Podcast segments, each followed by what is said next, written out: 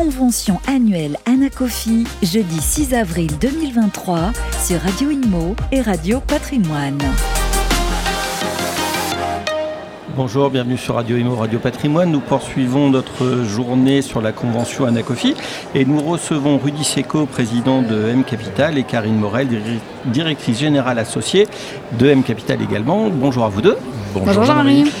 Nous sommes ravis de vous recevoir. Est-ce que vous pouvez nous présenter M Capital, même si c'est une société bien connue, mais nous reposer un petit peu le décor en quelques mots et quelques chiffres éventuellement? Alors M Capital, c'est une société totalement indépendante qui existe depuis 2002 avec trois métiers, la dette privée, le private equity et l'immobilier. Et avec une dimension RSE forte puisque nous sommes sur une société à mission depuis quelques mois et plus récemment nous venons d'être labellisés B Corp. Aujourd'hui, c'est 65 personnes, dont 25 sur le pôle immobilier, qui est le sujet dont on va parler après, pour un encours sous gestion de 635 millions d'euros et 6 implantations en France.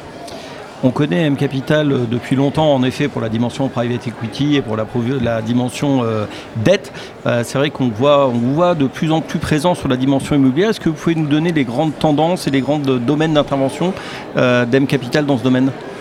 Alors aujourd'hui, M Capital, dans le domaine de l'immobilier, c'est 125 millions d'euros investis dans 150 opérations, essentiellement des opérations que l'on appelle value-added, c'est-à-dire des opérations sur lesquelles on va acheter un actif, on va le transformer, on va potentiellement le louer et ensuite le céder.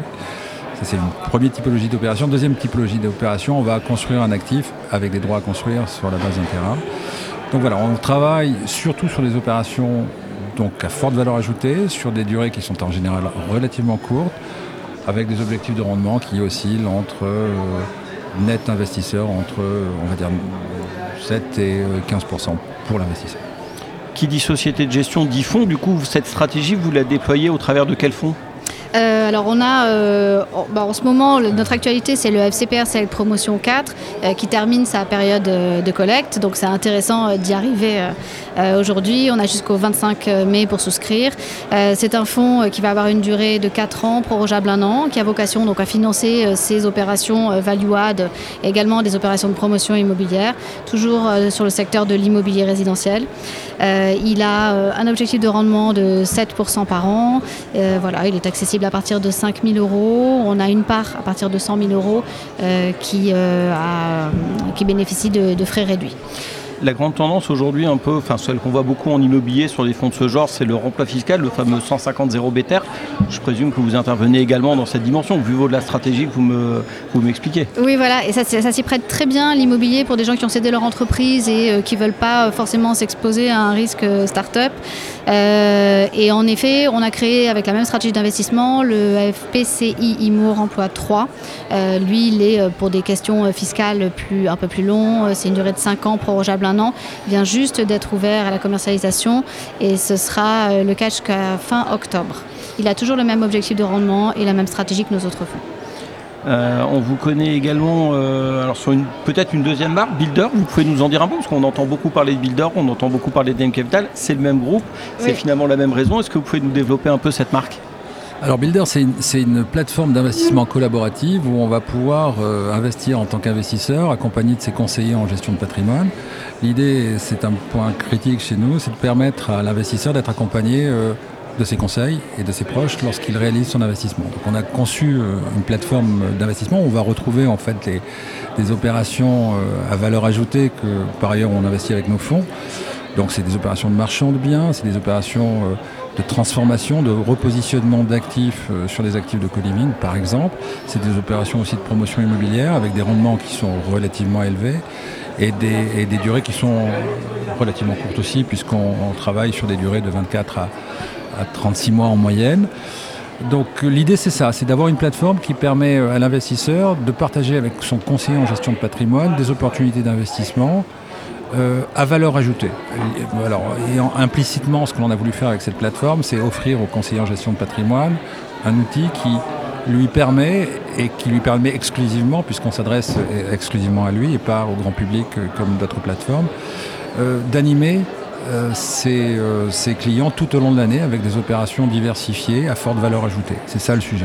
On est dans une plateforme finalement de crowdfunding intermédiaire à 100%, c'est ça, ou on est dans un autre modèle ?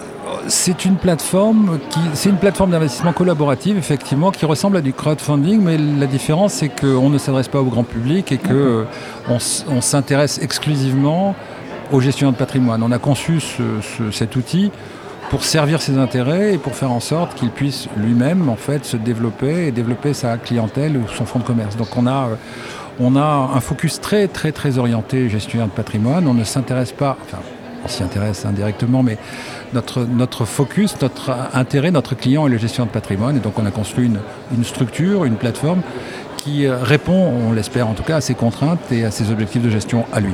Vous avez dit un mot tout à l'heure un peu qui fait rêver aujourd'hui, qu'on entend beaucoup, co-living. C'est un axe de développement fort pour vous ? Oui, c'est un axe de développement. En fait, ce qui nous intéresse aujourd'hui, c'est d'imaginer les nouvelles façons d'utiliser l'immobilier obsolète, résidentiel notamment.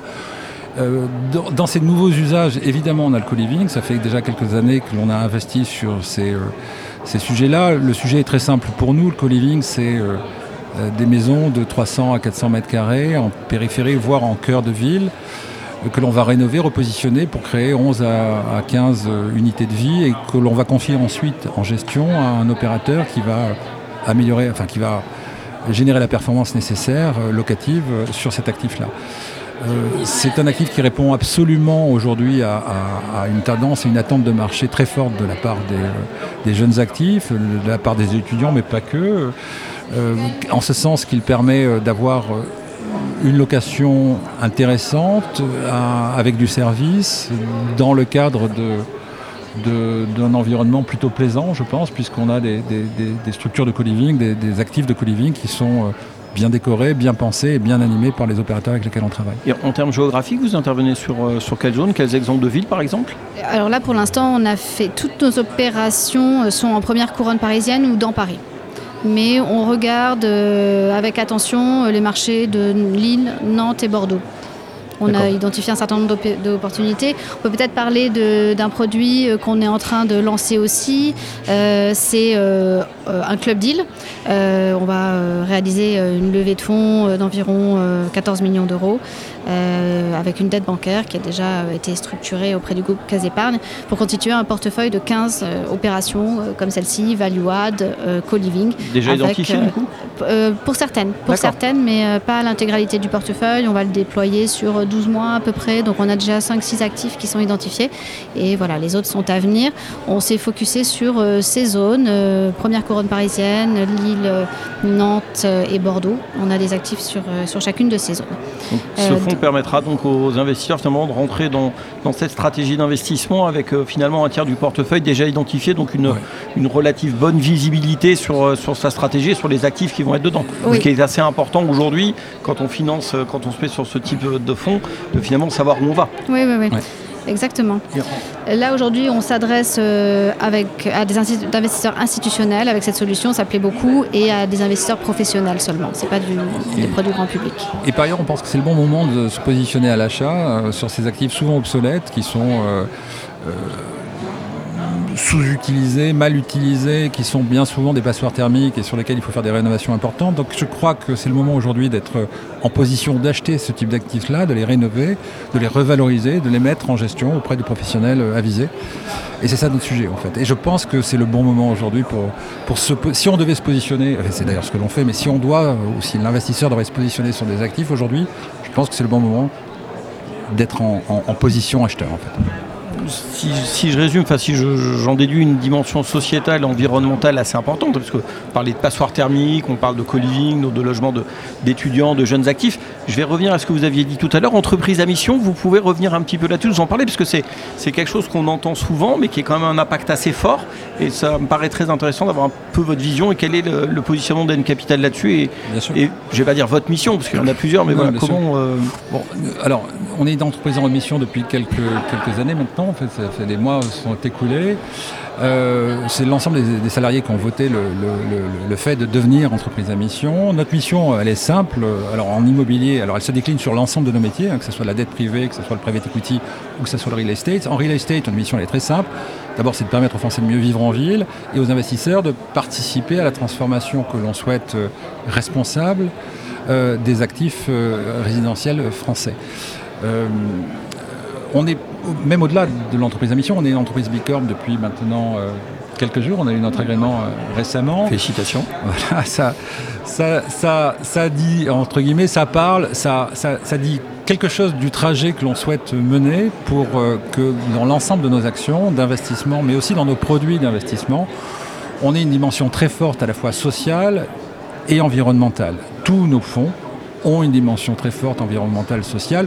Notre objectif est évidemment, sur l'ensemble de ces sujets d'investissement, de réconcilier à la fois la performance économique, financière, mais aussi la performance environnementale et sociale. Donc tous nos fonds ont une dimension assez forte du point de vue environnemental et social. Par exemple, dans le co-living, on aime à dire aussi que la plupart de nos fournisseurs sont des fournisseurs qui ont été sélectionnés, triés sur le volet, sur des critères ESG. On aime à dire aussi qu'on mutualise un certain nombre d'actifs et qu'on les rend plus... On diminue leur impact. Oui, on peut aussi citer le recours à des fournisseurs d'énergie verte.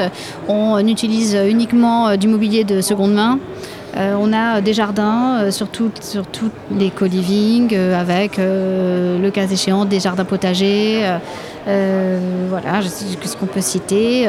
Un souci de la réhabilitation pour améliorer la performance énergétique des biens.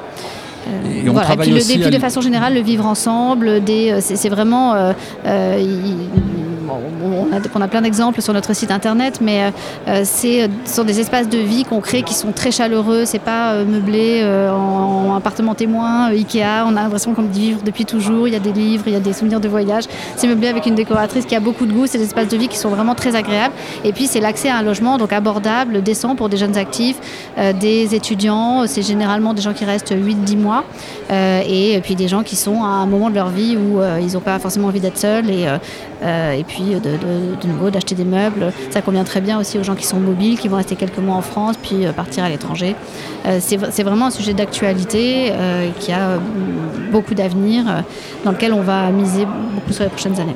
Quand on entend la passion que vous avez à en parler, on voit que plus que jamais finalement la performance financière aujourd'hui ne peut pas se permettre de se couper de la performance extra-financière, et vous en êtes des bons exemples. Merci Karine, merci Rudy, à très bientôt. Merci Jean-Marie. Convention annuelle Anacofi, jeudi 6 avril 2023 sur Radio IMO et Radio Patrimoine.